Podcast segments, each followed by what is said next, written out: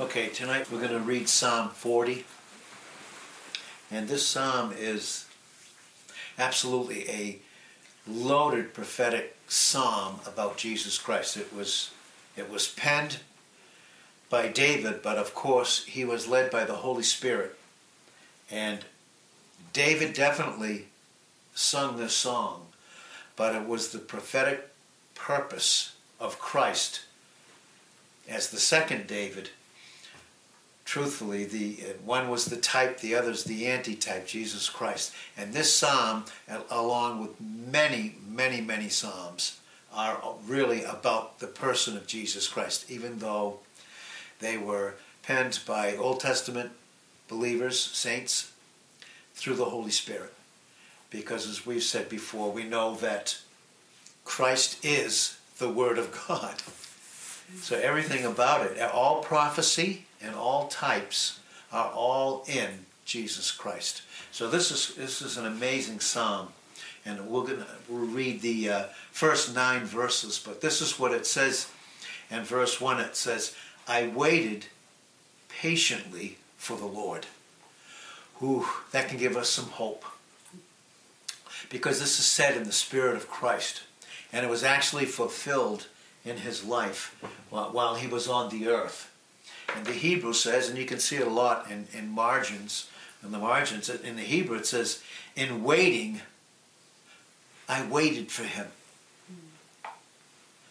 So Christ again, it says, he is saying, I waited. And in my waiting, I waited for the Lord. And he inclined unto me. And he heard my cry. He brought me up also out of a horrible pit. The Hebrew says it's a pit of noise or a pit of destruction.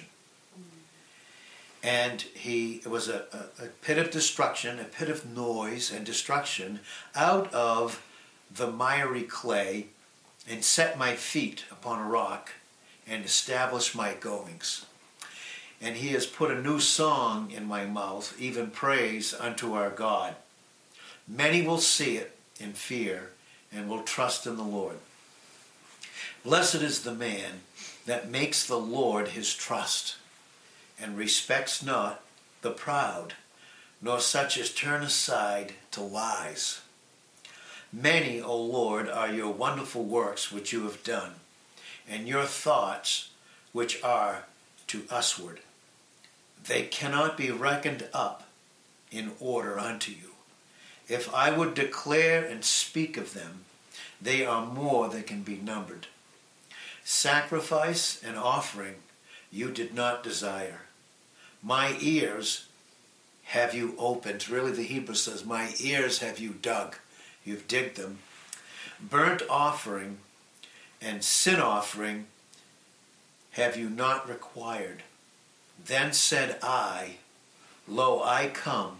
In the volume of the book it is written of me. Of course, just reading that alone, you know that that couldn't be said of David. Had to be said, and it was said, of Jesus Christ. Read it again. Then said I, Lo, I come. In the volume of the book it is written of me. I delight to do your will. Oh my God, yes, your law is within my heart. It's within my very bowels. It's within everything about who I am. I have preached righteousness in the great congregation. Lo, I have not refrain, refrained my lips, O Lord. You know. And of course, we said these words here, obviously, through the Holy Spirit were penned by David.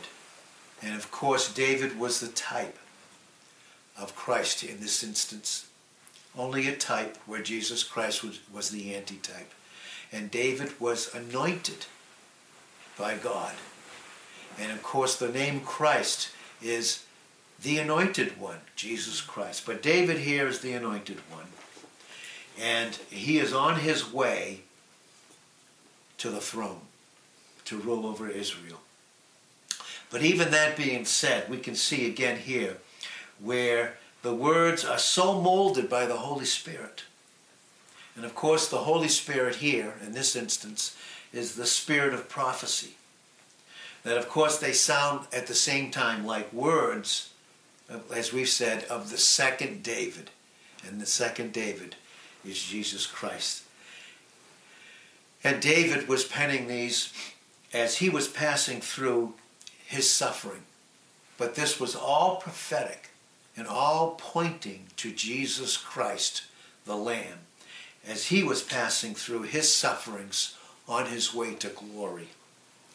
And those sufferings that Jesus Christ endured when he, in God's due time, his appointed time in Galatians 4 4, he was born of a woman under the law to redeem us under the law and to bring us to God. So through all of his suffering, he was on his way to glory. And thank God because of that, that's exactly our place. Yes, we pass through sufferings, but it's only on our way to glory. We've said before in Colossians 1, verse 27, it says, Christ in you, Christ in us. He is the hope, He's the guarantee of an absolutely glorious future. But in between is the sufferings.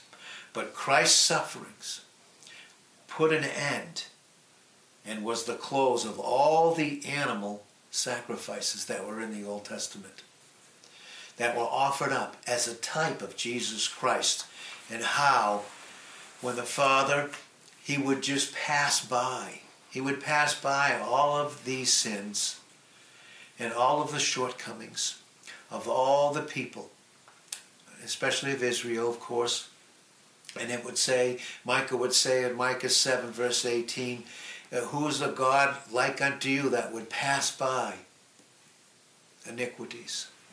And then he would say in the 19th verse of chapter 7 of Micah, he would, that he would bury them in the sea. And the sea there would speak of the forgetfulness of God, about how Christ would come and would so take care of all this the sin question and pay for all the sins that they would be forever God the Father would view us in the perfection of Christ's work. In other words, he would see us perfectly in him. And of course, that was what was put an end to all those sacrifices. And so we see it's Jesus Christ, his person and his work are the very kernel, it says, the very star of that whole role of the law. He was the only one that could fulfill it. That's why he said in John 4, verse 34, he said that my meat, my very sustenance, is to do the will of him and to finish the work. There was never, ever one in God's eternal thought that would ever fulfill his will so that he could be so set free, having justice and holiness and righteousness and integrity fulfilled through Jesus Christ, so that we could experience the full, complete satisfaction of his unconditional love towards us, was never outside of Christ, ever. And that's why in Romans 10, verse 4, Christ is the end of the law for righteousness. In other words, it's not our performance. It's not our doing anything. It's receiving continually through the pure grace of God what has already been accomplished by Jesus Christ's person and by his work. That's why he said, I had to wait patiently. His whole life as a human being was one of patiently, continually waiting on God to do what he would do through him for all of us. And that's what he did. His person and work would end the law. So David here, you can see in these first four, four verses here that David is in a situation and he's just been re- rescued from danger. And I don't know about you and I, but at times it seems that we are going through a time of suffering, a time when, it, when by sight things look very, very dangerous to us. And then what happens? God comes in. And the reason that he can come in is because of the very person and work of Jesus Christ. Christ in us. He is in us. And thank God that he's in us. And not only is he in us, but he is our very life in Colossians 3 verse 4. We have an abundant life in him because of his sufferings, because of everything that he went through for us. So in John 10, verse 10, the B part, he came that we might have life and have it more abundantly, to experience that life. So he has just been through and rescued through this danger. But here, the whole theme the whole theme of this 40th Psalm is the theme of that one perfect obedience of the man, Christ Jesus. That's literally what it is. It's, it's his perfect obedience. Which what? Which sets aside, and that's what he did, his own perfect obedience, because of it, he, the law was set aside and replaces all the animal sacrifices. There's no more sacrifice now. He's he being the perfect sacrifice to God for us. We've said recently so many times that what he did was to his Father in propitiating his Father. And then in propitiating or meeting the perfect righteousness and justice and holiness of God his Father, he could be free to love us and that you and I could be reconciled. So we've said before that propitiation would be the Godward side of the cross that Jesus Christ accomplished. He propitiated, he fully satisfied the Father completely about the sin issue.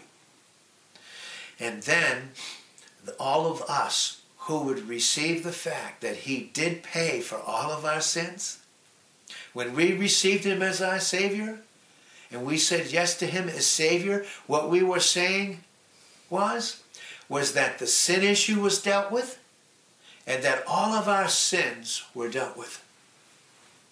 We were completely removed through him. Thus, we were reconciled to God because we had Jesus Christ as our substitute.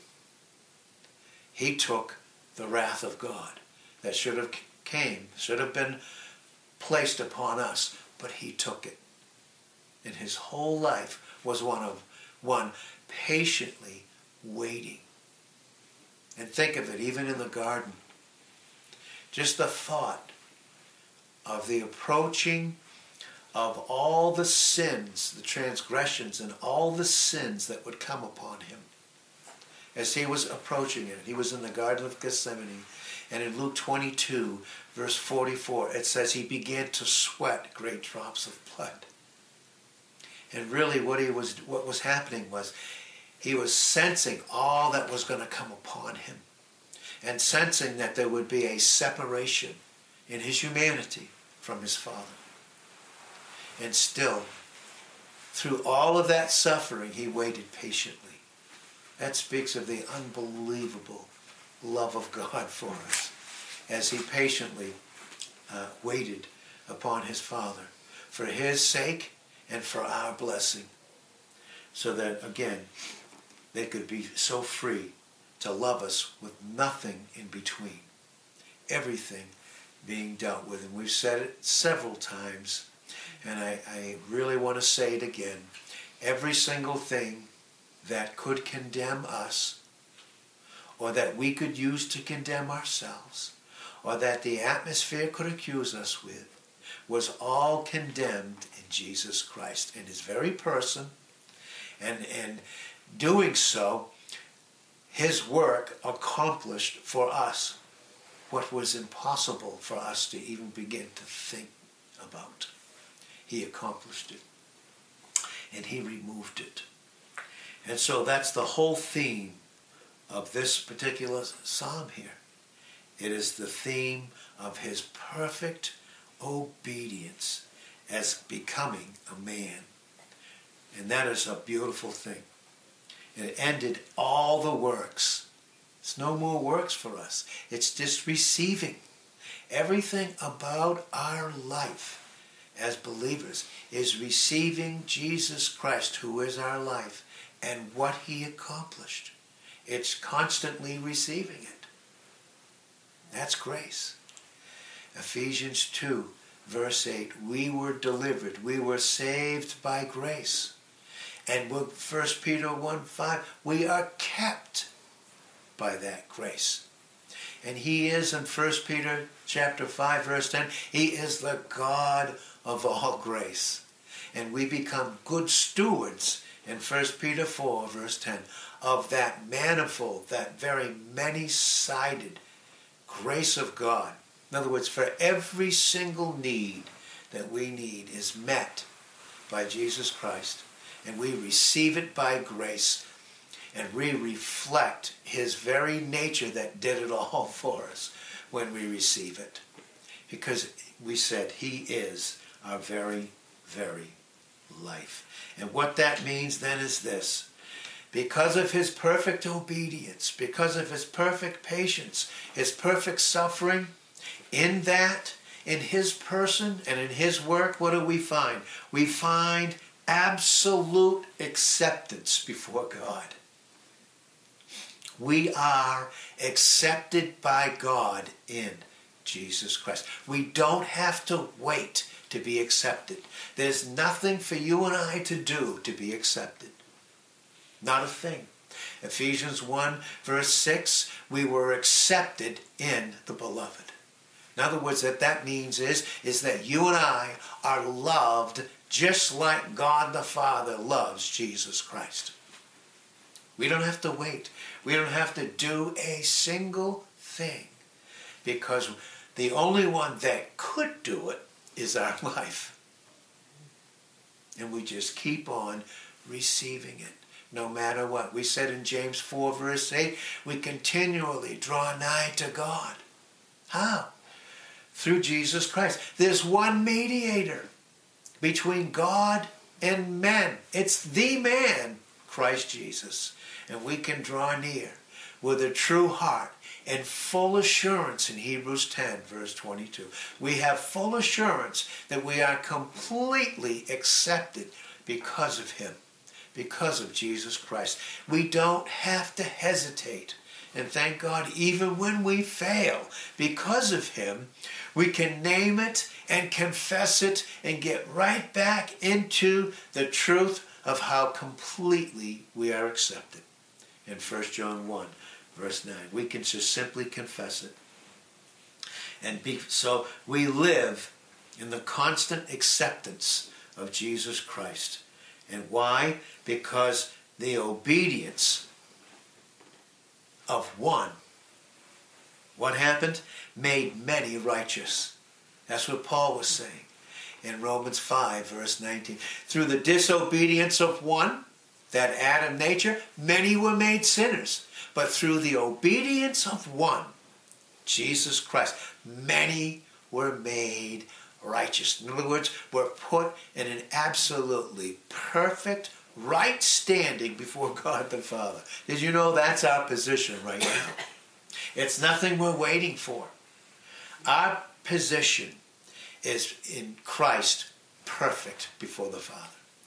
We've said before, we are to never define ourselves. God never wants to define ourselves after when we fail.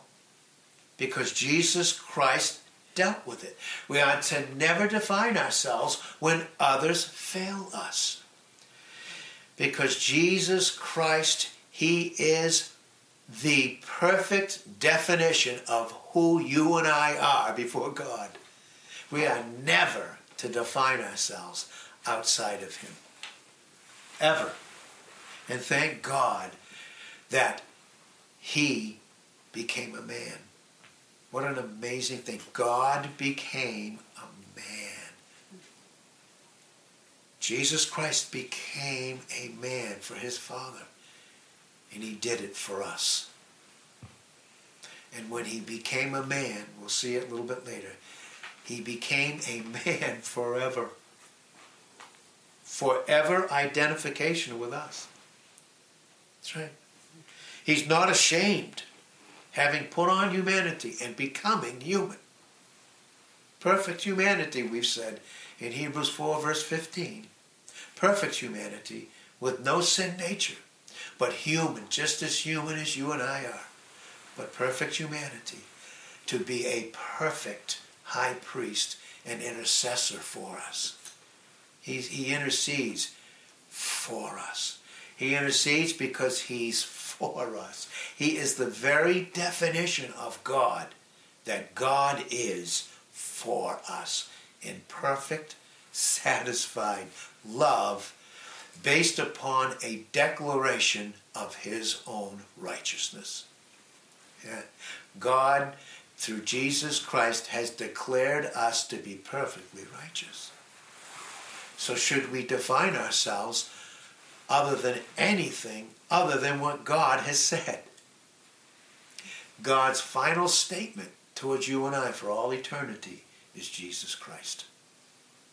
That's who we are before God the Father. And thank God for that. Well, he said, Jesus, while he was human, he said, He brought me up also out of a horrible pit out of a pit of noise. Think of, he was so rejected and despised by so many. In Isaiah 53, 3 and 4, he was so despised and rejected. What a pit of noise. He came unto his own, the nation of Israel, in John 1, verse 11, and they rejected him. They hated him. They hated him, we said recently, without a cause in John 15, verse 25. They hated him without a cause. It was prophesied of him in Psalm 35, verse 19. In Psalm 69, verse 4, he was hated without a cause, and they were constantly seeking to destroy him, to kill him. But God, he said, brought me up also out of a horrible pit. He brought me up out of miry clay. Sometimes we find ourselves in situations where it's miry clay. It's like quicksand. There's no getting out. It's impossible.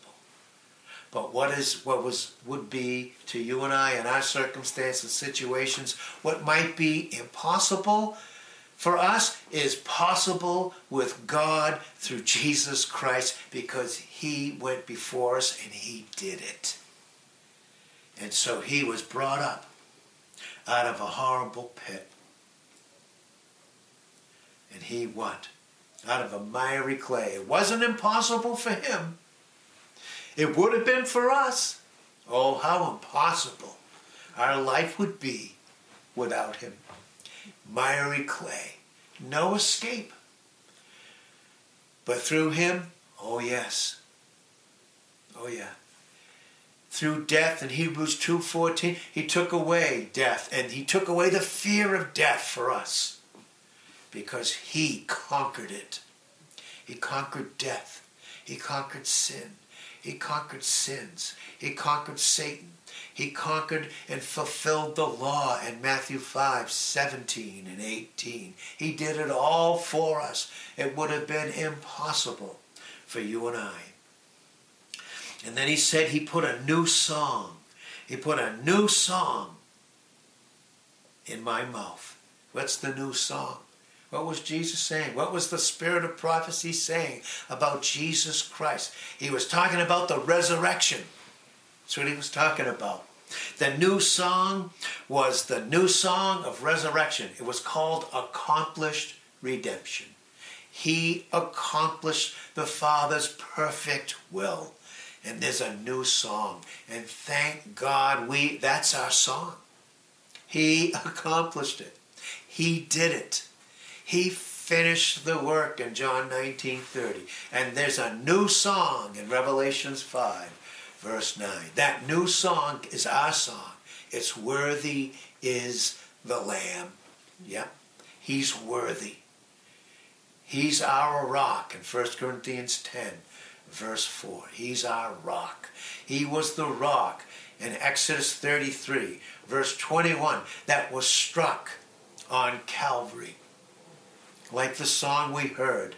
And even when the soldier pierced his side in John 19, verse 34, out came blood and water.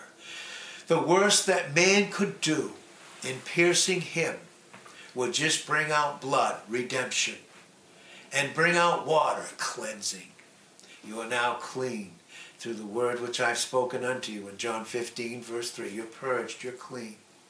And without the shedding of blood, in Hebrews 9, verse 20, 22, there is no remission, there is no canceling, there is no wiping out of sin. Yet he did the impossible.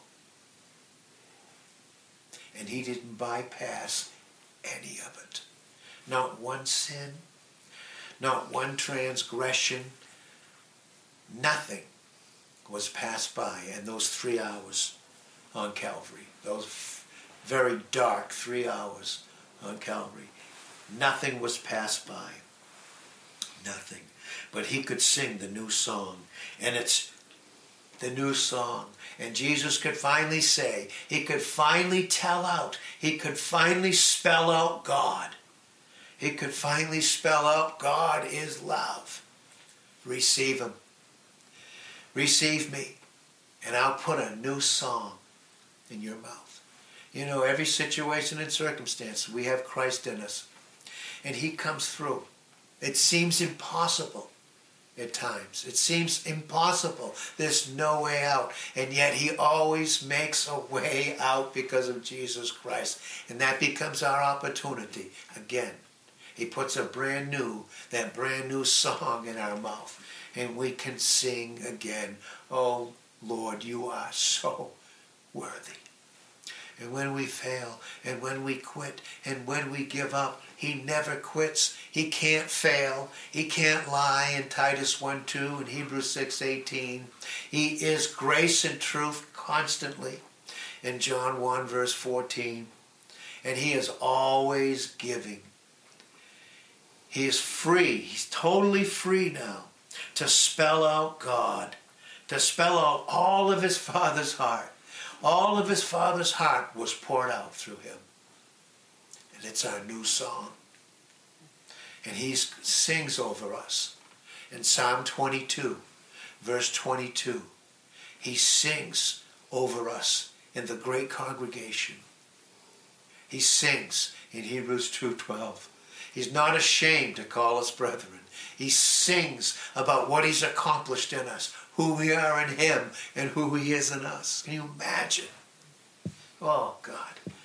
It's amazing when we think about it. And he said this. He said, Many will see it and fear. They'll have an awe and a reverence. And because of it, they'll trust in the Lord. In other words, Jesus saying, Listen, they're going to see what I've done. They're going to see what I've accomplished. I was the only one that could do it. That's right. I was the only one.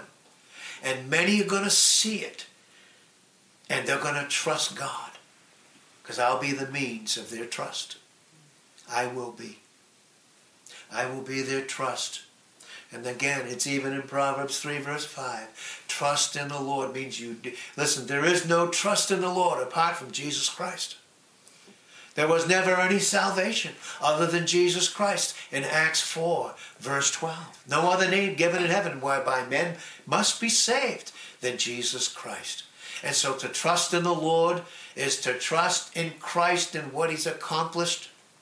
And then when we trust in him and we have the full eternal counsel of God's thoughts towards us through Jesus Christ, we don't lean on our own understanding. We don't allow anything to come in between us and Jesus Christ. Not a thing. Because he's removed it all. He removed it all. And so blessed is the man that makes the Lord his trust. He'll be blessed.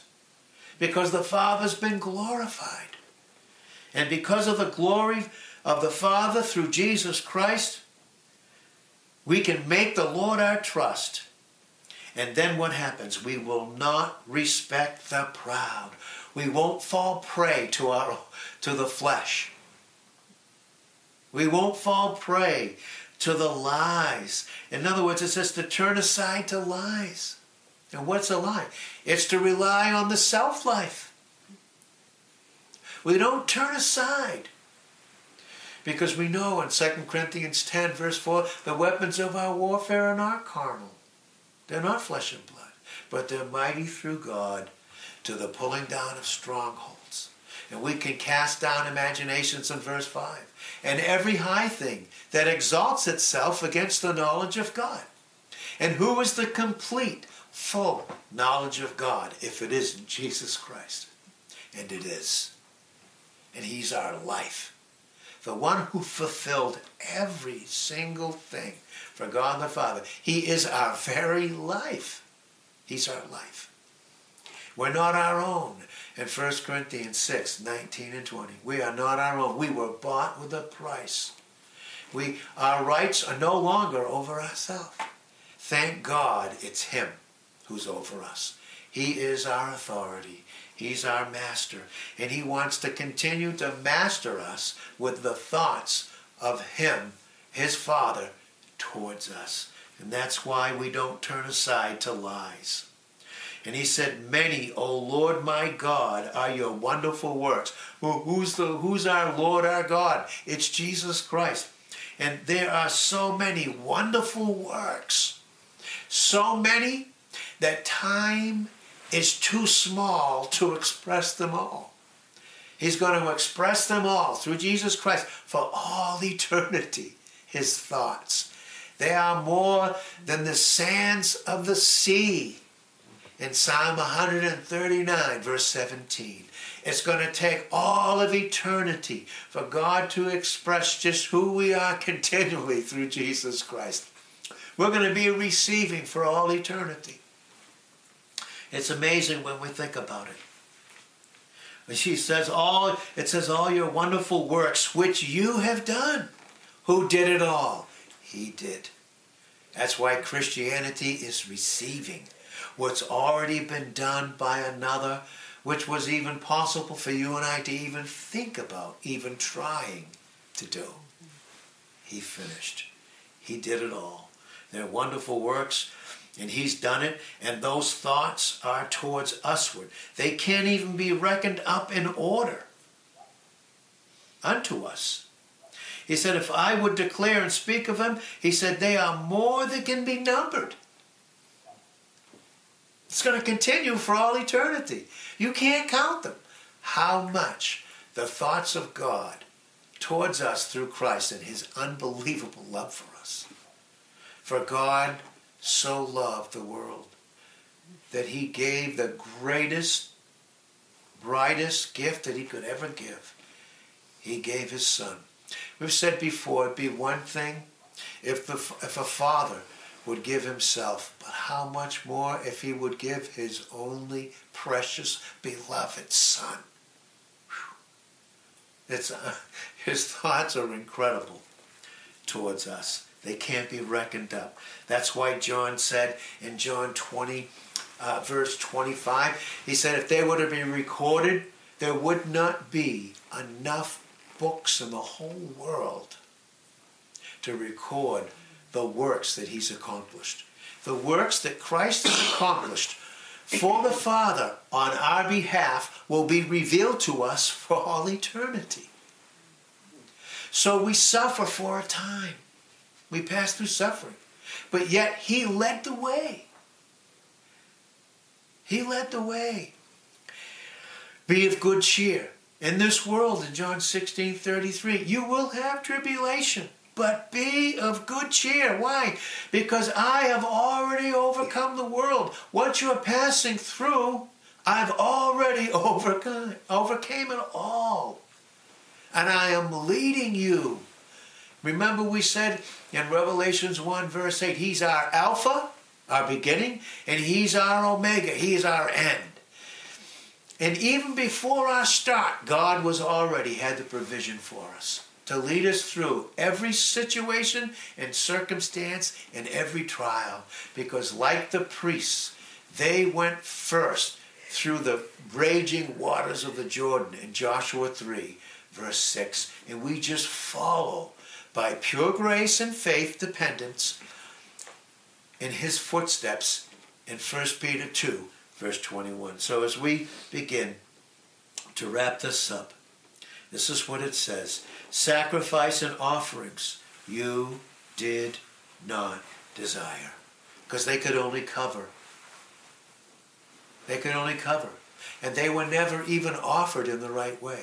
You know, Jesus Christ offered himself up perfectly for the Father. There was never a moment's hesitation in him offering himself up for the Father, to the Father, for us. Yet all these sacrifices, they may have been given hesitatingly, but never once Jesus Christ. Never once did he even hesitate giving himself up for us. Not one time. And what an amazing thing that is. He says, My ears have you opened. My ears you have dug. You dug. And literally, it has a similar reference in Exodus 21, verse 6. But it's not it's that express meaning here. That the express meaning literally is this. Here's what it means to have his ears dug. Let me just read it as we wrap this up here. Let me read it to you literally what this means in the original languages of the Hebrew and what it was pointing to in prophecy. Here's what it is. So that when you see that, ears you dug for me, you're going to see precisely what it meant. And this is what it means. It's, here it is in Philippians 2, verse 5. It says, Let this mind be in you which was also in Christ Jesus, who being in the form of God, he was God himself, God the Father, God the Son, Jesus Christ, and God the Holy Spirit. But here he is in the form of God. He's very God. It says, and this is not a very good translation in the King James, thought it not robbery to be equal with God. In other words, he didn't consider the fact that he was very God, something to be grasped and held on to. Even though he is God, equal with God. But he made himself of no reputation. God, the Son, made himself of no reputation and took upon him the form of a servant what does that mean? He was made in the likeness of man. he is done for me. It was a body. Hebrews 10, verse 5 says it was a body. I, you didn't want sacrifice, offerings and sacrifices anymore. Anymore. But he said it was a body you fitted for me. A body you fitted for me to fulfill your will to bring in many, many, many sons to glory, to be through me in Isaiah 53 verse 11. This it would you and I would be the fruit of the travail of his soul, all his suffering would bring about through through you and I would we would be the fruit of the accomplishment of his person and work. But he put on, how did he become a servant? How did he become a servant to God his Father? He became a man. God, our Creator, became a man. Unbelievable. It takes God to reveal that one. He was made in the likeness of men, God Himself and being found in fashion or form of a, of a man, he humbled himself. God humbled himself and became obedient. the two things for you and I to receive the divine active work of Jesus Christ to experience the love of the Father through Christ is obedience and dependence. We're to obey and depend upon the person of Jesus Christ and the work that he accomplished. And we are to continue to constantly receive it to the glory of the Father.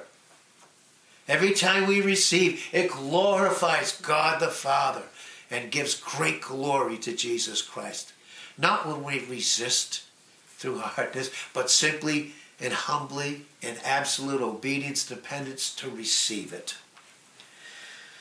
And he became obedient unto death. Right up to death. Right up to being hung on a cross and all the sins put on him. No wonder he sweat great drops of blood when he was approaching the cross. Literally. It says, and, and uh, wherefore God also has highly exalted him and given him a name fulfilling Isaiah 45 verse 23 given him a name above every name. And we can confess it. Jesus we can confess it when we're weak Jesus we can confess it when we fail, Jesus. Because when we're weak, we're strong in Jesus. In 2 Corinthians 12, verse 9, and Joel 3, verse 10. And when we fail, we name Jesus because he dealt with them all and removed them. And we, we don't even, for a split second, ever have to know ourselves after our, after how we failed or after how anyone failed us because we named Jesus and he's our life. Jesus. He's highly exalted. That at the name of Jesus, every knee will bow. And boy, boy, we can do it now. We can bow. We can confess his name and bow. He is our all. He's not only our all in Colossians 3, verse 11, He is all. He's all. And so that's what that psalm is bringing out. And every knee will bow, the things that are in heaven, those that are in heaven, and those that are in earth, the church, all those born again that are part of the church, all the Old Testament saints. Yes, they're confessing his name. And we, as the church on earth, we're confessing his name. And then it says, even things under the earth, all those that are in hell have to confess his name every time it's named. They have to confess. That every tongue should confess that Jesus Christ is Lord. Listen, we can confess it. He's master. Oh, he's. His love has mastered us. His love has conquered every single thing that could conquer us. He's conquered in Romans 8, verse 37. And to know the love of God, to know the love of Christ in Ephesians 3, verse 19, and it passes what? It passes knowledge.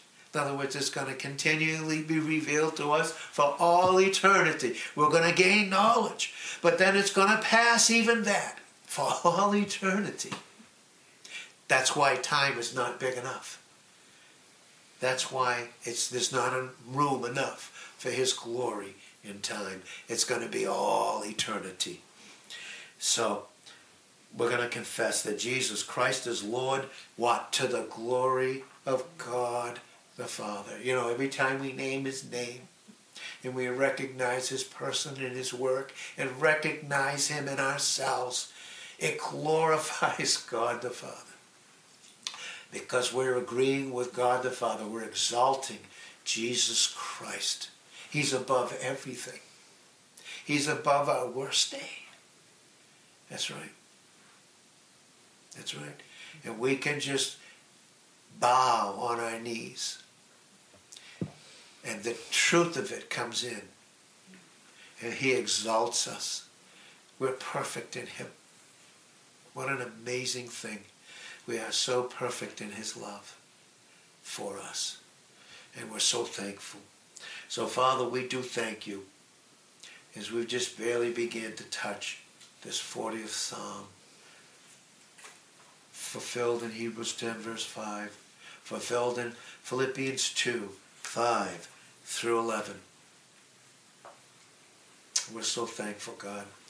Oh, Lord, we have so much to be thankful for. That's why we can thank you for all things in Ephesians 5.20 and in 1 Thessalonians 5.18. We can thank you in all things because Jesus has done it all. We thank you and praise you, Lord, in Jesus' name. Amen.